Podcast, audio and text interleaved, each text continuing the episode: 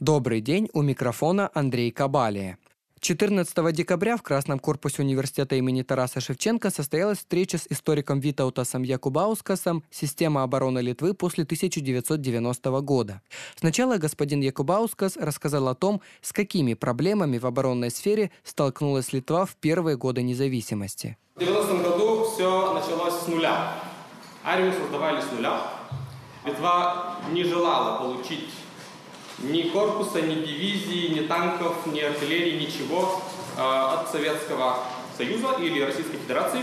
И основная проблема первых годов были переговоры за счет того, как быстро и как Российская Федерация свои войска выведут из территории Литвы.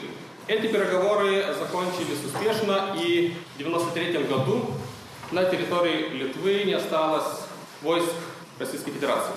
Другая проблема была кадры. Надо их было а, собрать и создавать военную структуру заново. Основой этих кадров стали люди, которые были абсолвентами университетов. Старшее поколение помнит э, такой момент, то в советские времена люди, которые поступали в университеты, э, парни готовились как офицеры резерва, девушки тоже проходили военную подготовку. То есть, таким образом, в Литве было большое число людей, которые ну, такое военную подготовку имели в университетах, как военных. Это, конечно, резервисты и множество таких людей в 90-91 а, пришли на а, оборону Литвы. Военной структуры, которая перешла бы на сторону Литвы, не было, кроме милиции, которая в основном перешла на сторону Литовской Республики и поменяла знаки, поменяла, дала новую присягу и стала служить Литовской Республике. В эти годы литовские вооруженные силы столкнулись с первой проблемой. Страна маленькая, а угрозы большие. Глубины территории нету. И тогда возник вопрос, какие нужно создать вооруженные силы, которые могли быстро реагировать и дать отпор любому врагу. Я хочу подчеркнуть, что а, в документах до 2016 года реального врага страны, которая может напасть на Литву, не было. То есть только в этом году изменили документы так, как уже в них написано название страны, которая угрожает безопасности Литвы, и она угрожает не только экономически, э, информационно, но реально угрожает. За 25 лет независимости Литва сменила уже две стратегии обороны государства. Историк Витаутас Якубаускас рассказал об эволюции концепции защиты страны. Первые 15 лет э, была индивидуальная оборона и территориальная оборона. Что это значит? Это значит почти с начала боевых действий переход к партизанской войне.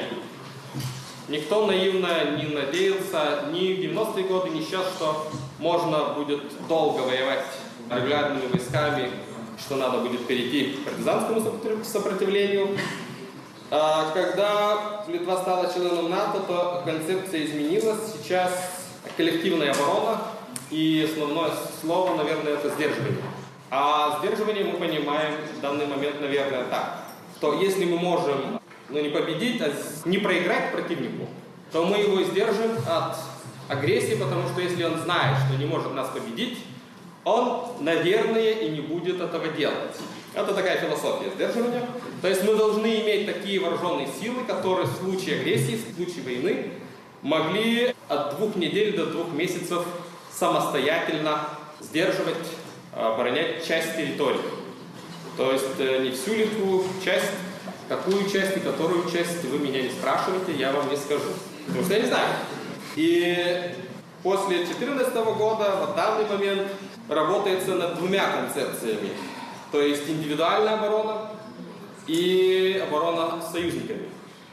То есть э, все вооруженные силы работают э, параллельно над двумя концепциями, и учение проводится в то же самое время, ну не ежедневно, ну, не тот самый день, но в году есть два цикла. Цикл национальных учений и цикл международных.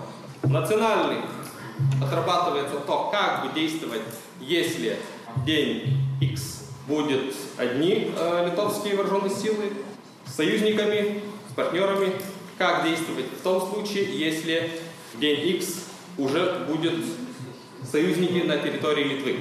По плану, когда проводится индивидуальная оборона края, то есть надо держать часть территории для того, чтобы был плацдарм для прибытия союзников, и потом можно было освободить остальную территорию, которую в начале конфликта любой агрессор захватил.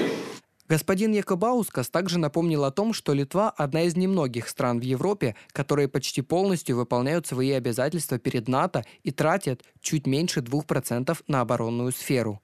У микрофона был Андрей Кабалия. Вы слушаете «Громадское радио». Слушайте, думайте.